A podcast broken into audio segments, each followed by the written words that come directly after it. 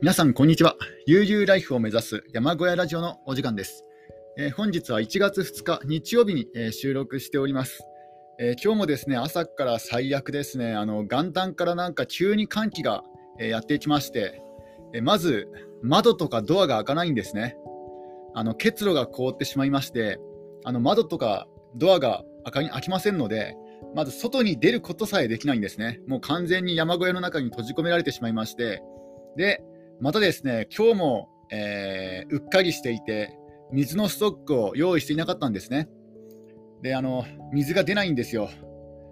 えー、凍結防止ヒーターを蛇口に巻きつけているんですけども、その、えー、凍結防止ヒーターさえもね、あの打ち破打ち破ってくるようなと寒い寒気が、えー、やってきているようですね。それとも、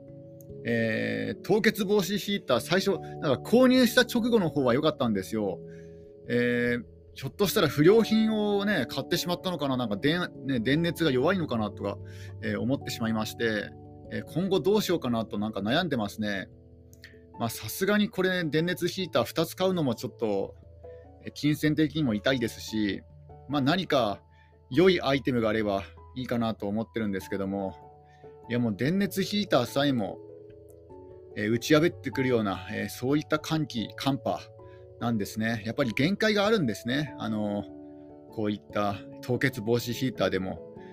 まあ、確かに凍結防止ヒーターこう自分で手で触ってみてもやっぱりちょっとですねあの若干ぬくいぬくいかなっていうねそのぐらいしかありませんのでやっぱり水道管っていうのは金属ですので、あの冷えると、ね、あの冷えがなかなか解消されずにえー、その電熱ヒーターごときじゃ全然、あのー、あまり役に立っていないのかなとか、えー、思ってしまいますね。今後ちょっとどうしようか、えー、あの考えたいと思います。えなので今あの、水道、水が水がない状態の山小屋にまた昨日と同じような感じでですねあの閉じ込められてしまいました。いや昨日の方がまだ良かったですね。昨日は、えー、割とすぐに外に出ることができたんですよ。あの、ま、窓がね凍って凍っていたとはいえ、えー、吐き出し窓を開けることができて、えー、外に出れたんですけども、今現在、今あの朝の8時半なんですが、えー、山小屋から出れません。一歩も、一歩も出れない状態ですね。いや、これちょっと困ってますね。えー、では、えー、今回も、えー、辺境生物単方機の、えー、要約を、えー、行っていきたいと思います。えー、前回は、えー、と、地下の生物ですね。地下の微生物の、え説明を行いました。今回もその続きから、えやっていきたいと思います。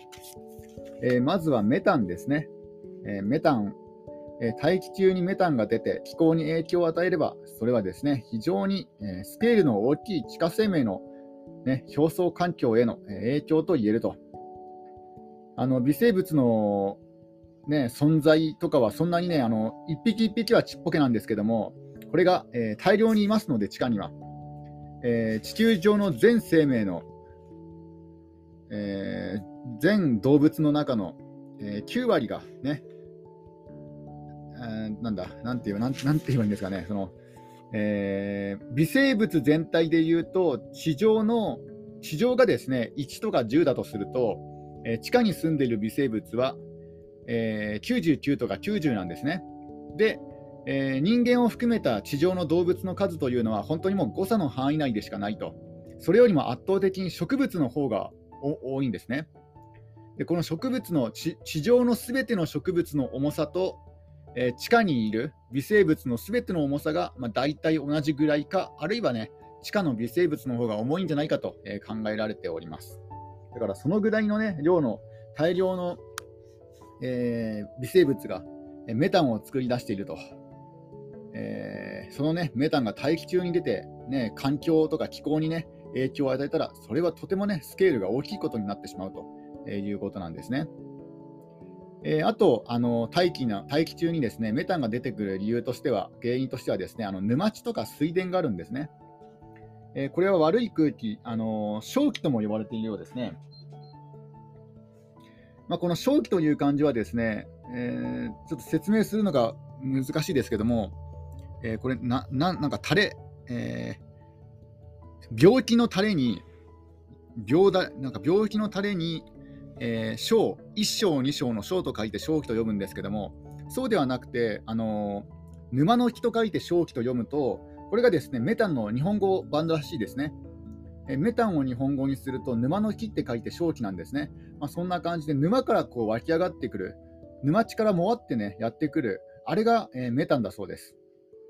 えー、牛のゲップとかね、シロアリのおならにも、えー、このメタンがメあれメタンだそうで、メタンが含まれているようですね。で、ただですね、あの地下の微生物が作り出すメタン、これはですね、あの地上に到達する前に途中でメタンを食べるあの微生物がいるんですね。だからメタンが出てきても、それがこう大気に出てくる間に、微生物によって消費される部分も結構あるそうです。で、その微生物によって消費されなかった分が、え地上にね、出てくるという、えようですね。えー、例えばね、沼地とか水田からね、メタンが出やすいのは、えー、ね、えー、距離が近いんですよね。地上、メタンを作る微生物がいるところと、え、地上までの距離が近いので、だから水田とか沼地はメタンが出やすいということなんですね。だから、えー、地下の微生物はメタンを作るものもいるし、ね、途中でメタンを食べてくれる人も、メタンを食べてくれる微生物もいると、それでバランスをとっているわけですね。で以前、この、えー、辺境生物探訪記の、えー、対談対談者の一人である長沼武さんという方はですね、以前は地下に、えー、研究所を持ってまして、まあ、もうその研究所はあの研究が終わって、えもう今現在は閉鎖されてるんですけども、当時は、え地下125メートルの日本で最も深い研究所で、あ研究室で、え研究を行っていたようですね。で地下は120、研究室の地下は125メートルなんですけども、そこからさらに、え実際にはですね地下200メートルあたりから、え水を汲んであの微生物の生態を調べたようです。でこれ地下にですねあの研究室を置くことのメリットはあの好きな時に好きなだけサンプルが取れるということなんですね。あのサンプルの採取場所に、えー、研究室を作ったということなんです。で1年以上にわたって、えー、地下の水中の微生物の数を数えたと、変動があるかないかを調べたようですね。で、えー、地下環境は、それまではですねあの地下環境は変動がないというのが、え地下研究家の、えまあ、一般常識だったんですけども、えところが、えこの研究によってあの地下環境には変動がある、しかも思った以上に変動があると、えいうことが分かったようです。え、それまではですねあの研究家の方は、え穴を掘って水を汲むとで、それでその水の中に微生物が何匹いたということを、ね、あの研究してきたわけなんです。ただそれはその時そのそれだけのもうワンタイムのこと、もう一時的な、ね、あのことなんですよね。一時的な状態であの論文を書いてきたんですけども、えー、実際はですね、あのー、地下には変動があるあるとで。これが分かったので、もう過去の研究は、まあ、見直しが、ね、必要なんじゃないかと、えー、言われております。で、この変動、えー、地下環境の変動がですね、あの周期があればいいんですけども、ね、地震とか火山のように周期があればいいんですけども、これがランダムなんですね。だからより一層なんかこの地下の研究というのは難しいようです。えー、うん、そうなんですよね。原因が分かってないんですよ。例えば雨が降った後とかね、あの近い場所で穴を掘ったとかすると、まあ、要因の変動としてね、考えられますけども、ただ、それそれだけじゃない、ね、本当の変動の理由が、原因がですね、まだよく分かられて分かっていないということなんですね。地下環境は変動があるということなんです。えー、で、えー、あとはですね、えー、堆積岩、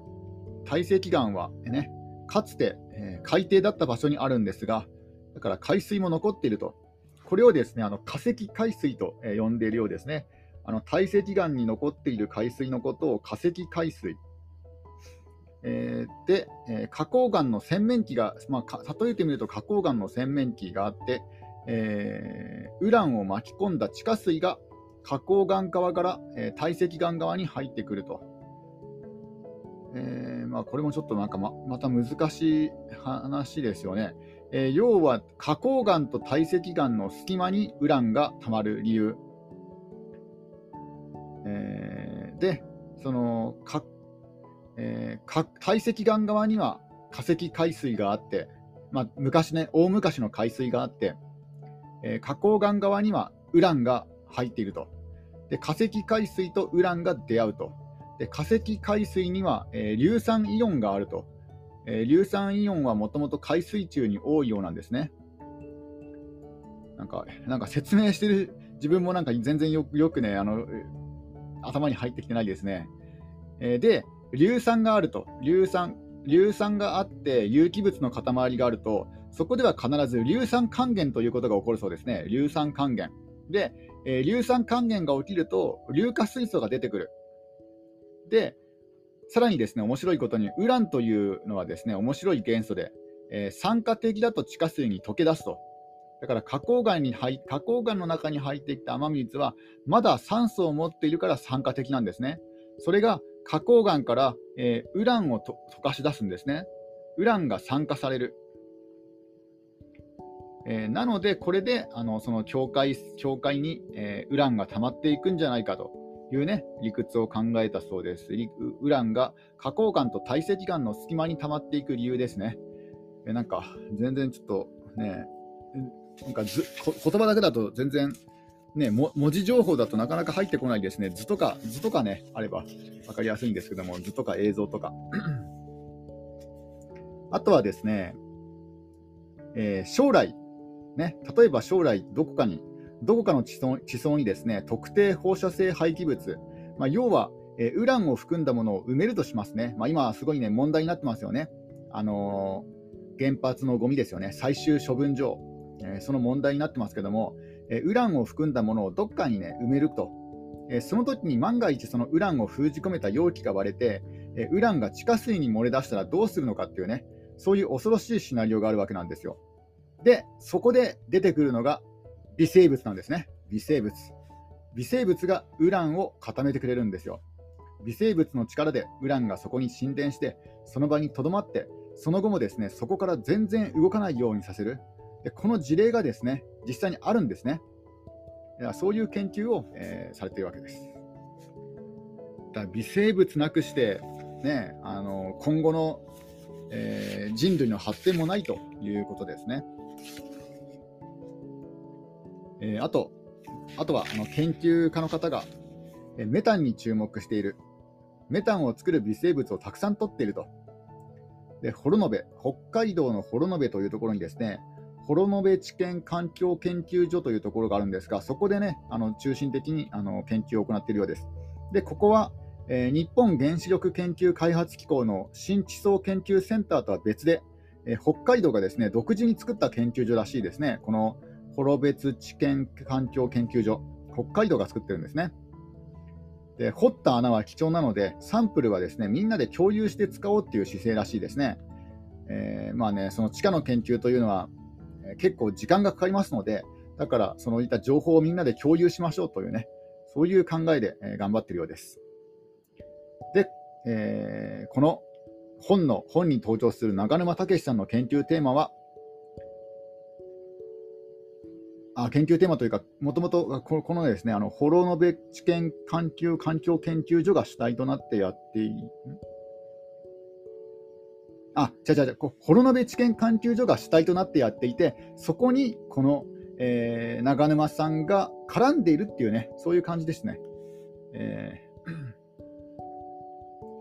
ー、で、この北海道のホロノベ地区はですね、堆積岩なんですね。えかつては海岸だったと。えー、水波、水波は、水波は岐阜県だったかな。えー、堆積岩と花崗岩層があるんですが、えー、堆積岩の方は、えー、かつての海底とかつての湖の固定があると。えー、北海道の方は最初から海底だったと。えー、そこがですね、あの岐阜県にある研究所との違い、えー、北海道の研究所の方は、あのー、地下の研究所が2つありまして、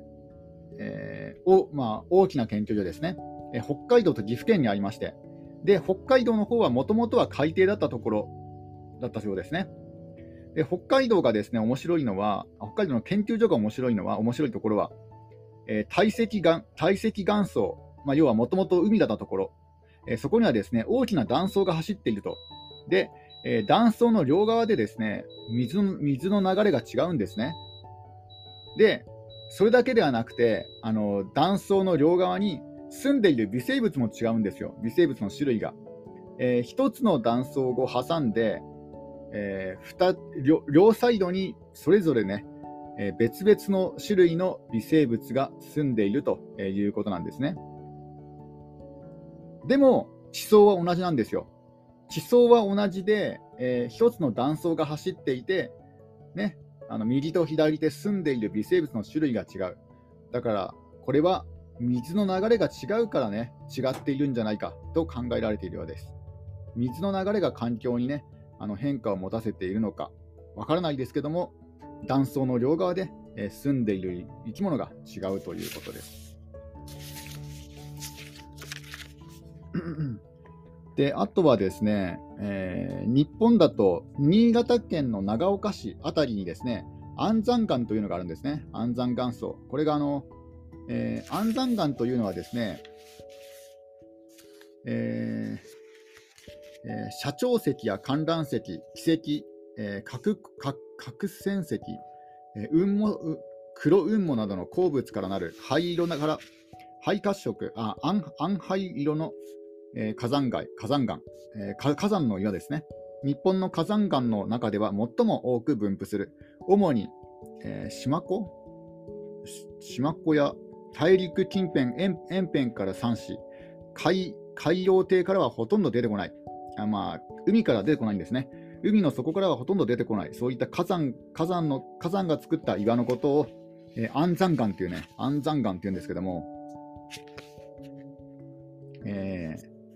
この安山岩が新潟県の長岡辺りから出るそうなんですが、えー、これが深さ5000メートルくらいあるようですね。すごい、ね、長いですね。で、その安山岩層にどうやら石油があるということです。で安山岩の中に石油がある理由はよくわからないけども、その謎を解く鍵が微生物にあるかもしれないと。この微生物によってね、石油が貯められているんじゃないかと、そういうふうに考えられているようです。であとはですね、マントル、えー、マントルに生命が存在するかどうかですね、今ちょっとあの、えー、灯油ファンヒーターが止まってしまいまして、あの換気不足ですね、一酸化炭素が溜まったので、あの灯油ファンヒーターが自動的にですね動きをやめたので、ちょっと、あ今、窓が開きましたね。あの日当たりのいい方の窓が開きましたので、ちょっとこれでまた、えー、ファンヒーターオンにしたいと思います。なんか自動で止まっちゃうんですね。一酸化炭素が溜まると。えー、では、えー、マントルに生命は存在するかの章に入っていきます。えー、究極の地下、マントル。でマントルはですね、これは、ね、非常に暑いところ、暑いんですね。で、温度の問題がありまして、えー、大体ね、あの地球の生物が生きられるもう上限が120度ぐらいなので、120度よりも高いマントルだと、えー、生物は、微生物は生きていけないですが、ただ、あのー、マントルの本当に端っこ、えーね、急にこう、ね、マントルが始まるわけではなくて、えー、例えばマントルを構成する物質は寒卵岩っていうんですね。えー、この寒卵岩というのがですね、えー、寒卵岩というのが、あれ？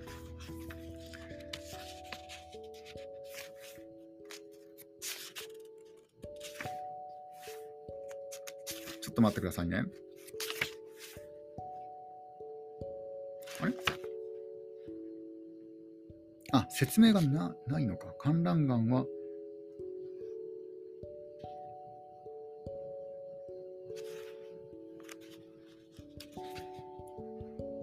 14。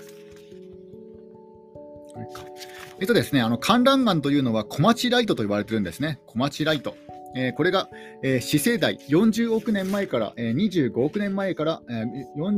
死生代というのが40億年前から始まるんですが、ここからですね、あの現生代、え、これが、えー、5.4億年前までの、え、続くんですが、40億年前から5.4億年前の、え、緑色岩体から出る火山岩、え、一般的に原初的な地殻の構成物であると考えられている。現在の火山には見られない。えー、表面に観覧石の結晶でできた、えー、樹液状えー、まあ、木の枝ですね、木の枝状、あるいは、えー、草のような模様があると。えまたですね、あの、一酸化炭素が溜まって、ストーブが止まっちゃいましたね。ちょっと窓を全開にしますか。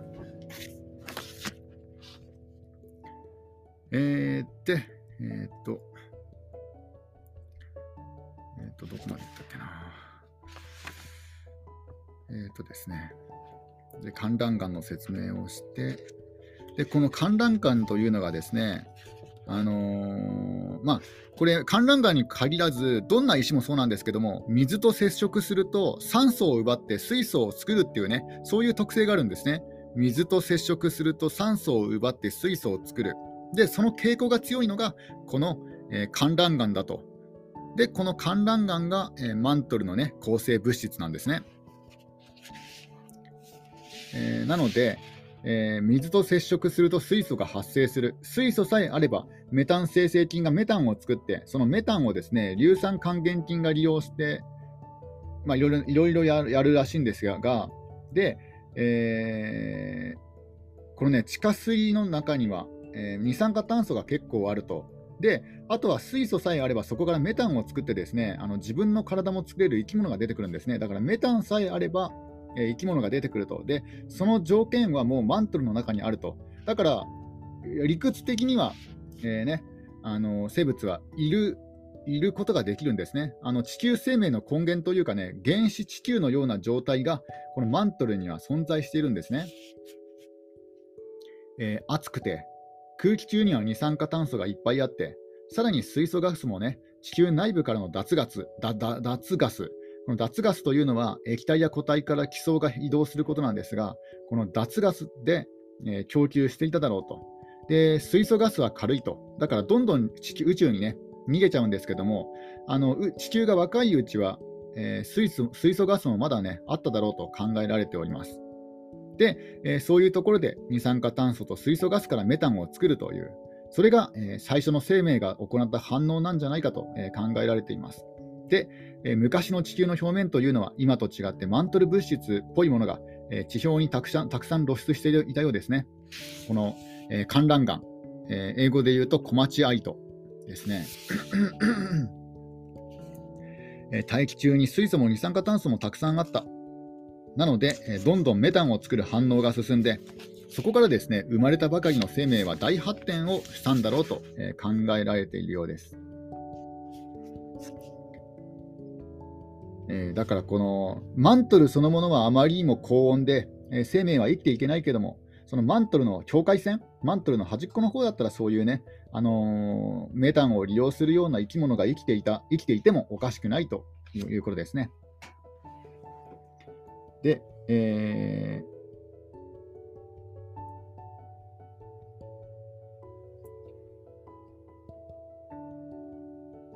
でこういうですねあのメタンを使っての硫酸還元は、今も海底下では行われ起こっているらしいですね、海底の熱水噴出口ですね。えー、一旦メタンが作られると、それが他の生物を養う元になると、えー、いうことで、どんどん連鎖反応が続いていくようですね。とにとにかく、えー、メタンが、ね、できるかどうかが大事だと、えー、いうことです。えー、あとは地底人ですね、今まではこう微生物の話をしてきたんですが、あのー、地底人のような大きな生物はいないかっていうね、えー、そういう話です。よくね、SF 小説とかにも地底人、まあ、地下にね、住んでいる、まあ、人間のような生き物、そういうね、生物はいないかっていうことなんですが、えまず、地底にはですね、大きな空間がないと。なので、大きい生物は生きられないと考えられているようですね。え微生物サイズであれば生きているんですけども、ちょっとね、大きい、人間のような大きいサイズの生き物はちょっと無理かなと、考えられているようです。えあとはですね、あの今まであの地上で生きているあの動物、生物とは全く違ったね、あの系譜、あの系統樹の生き物がいるかというと、その可能性はね、大いにあるようですね。え昔の地球は、まあ、いろんなね、命が誕生していると。え同時多発的にね、いろんなさまざまな、生命が誕生していて、そのオリジナル、まあ、オリジンっていうんですかね、オリジンがたくさんある中で、えー、地面の下からね、あの地上に出てきて、はびこったのが、えー、今のところ一つですよね。今、まあ、人類もね、その中の一つなんですが、で、他のね、系譜は絶滅したかもしれないけども、え地上では絶滅したかもしれないけども、地下ではね、まだ生きているかもしれないと。え今、今地上で知られている生物とは全く違ったね、あのー、ルート、ルーツをたどる、えー、生物がいるかもしれないとね、この可能性はあるようです。えー、地底人はいないかもしれないけども、え今今いる生物とは全く違う、ね、進化を遂げた、進化というかね、あのルーツを持っている、え微生物は存在している可能性が、まあまあまあまあ高いということですね。え例えば極端な極端な話ですね、あの人間の DNA は4つなんですね。人間の DNA は4つありまして、それが A、T、C、G の4つなんですね。それが3つしかないとか、5つとかあるとかね、そういう変わった微生物がいるかもしれない、その可能性は大いにありあり得るそうですね。えー、ね、DNA の数が違う、あるいは遺伝物質そのものがね、DNA じゃないやつがいても、えー、おかしくないんですよね。なんか他の方向で、えー、情報を伝えていると、え、いうことです。DNA 以外の情報で、えー、子孫、子孫にね、情報を伝えている、そういう生物がいてもおかしくないと。えー、あとはですね、えー、ちょっと話が飛ぶんですけれども、えー、光学異性体キラリティというのがあるんですね。まあ、これはまた後説明しますけれども、えー、キラリティというのは、えー、まずですね、分子には右手と左手に例えられるようなアミノ酸の偏りがあるんですね。それさえも変わっている可能性があるかもしれないんですね。まあ、要は宇宙にいてもおかしくないような生物が、えー、地球の地下にいるかもしれないと。えー、人間とか動物はですね、アミノ酸でいうと左で左手型の生物なんですよ。えー、アミノ酸でいうと左手型生物。あの今、地上でね、発見されている生き物は、えー、全部左手型。ところがですね、この右手型の生物が存在するかもしれない。で、えー、このですね右手型の生物をもし、えー、地底で、ね、発見することができたら、えー、火星で微生物を発見したのと同じぐらいの価値を持つようですね。そのぐらいこのアミノ酸の偏り、これが、え右か左かで、で今現在見つかっているのはなぜか左手しかいないと。まあ、これはね、理由があるんですけども、これはまた後に、え説明しますね。で、え右手型の、え生命が地下地球の地下に、ね、存在するかもしれないと、え語っております。であとですね、あのー、宇宙生命の話になっていくんですけども、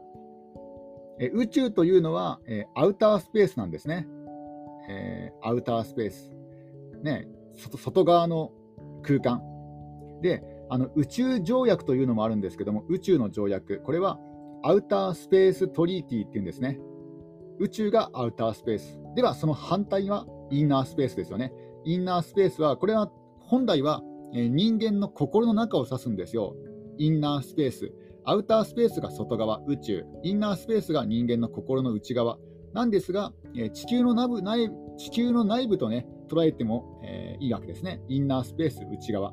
えー、我々と違ったね、えー、生命がこのインナースペース、地球の、ね、地下にいる可能性もあると。えー、地球内同じ地球で生きている生物でありながら、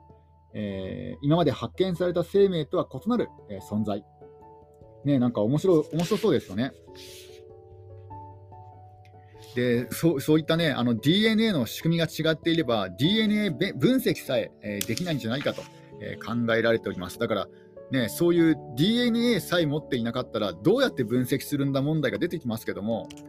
えー、ちょっとワクワクしますよね。全く違った、まあ、本当に宇宙人のような、エイリアンのようなものが、えー、地球の地下にいるかもしれないということですね。で実際にですねあのこういう研究のためにあの科学、えー、作切削船によるあの深海深海を掘るあのそういった研究も行われてるんですね。マントル物質を手に入れるっていう。これが、えー、地球深部探査船、えー、地球ですね、えー、日本でもね、作ってますよね。え日本が建造した地球探査、地球深部探査船、地球。これは、え海底をマントルまで、え掘る能力があると、えいうことです。いや面白そうですね。まあ、ちょうどですね、あのまあ、区切りもいいので、この辺でですね、一旦、えー、今日は、えー、終わりにしたいと思います。まだちょっとですね、あの地下の説明はしばらく、えー、続くんですが、もう、うん、そうですね、しばらくちょっと、え地下の説明また続いていきますね。いや、寒いですね。じゃあ今日はこの辺で、えー、終わりにしたいと思います、えー、それでは皆さん、今日も一日楽しんでいってください。終わり。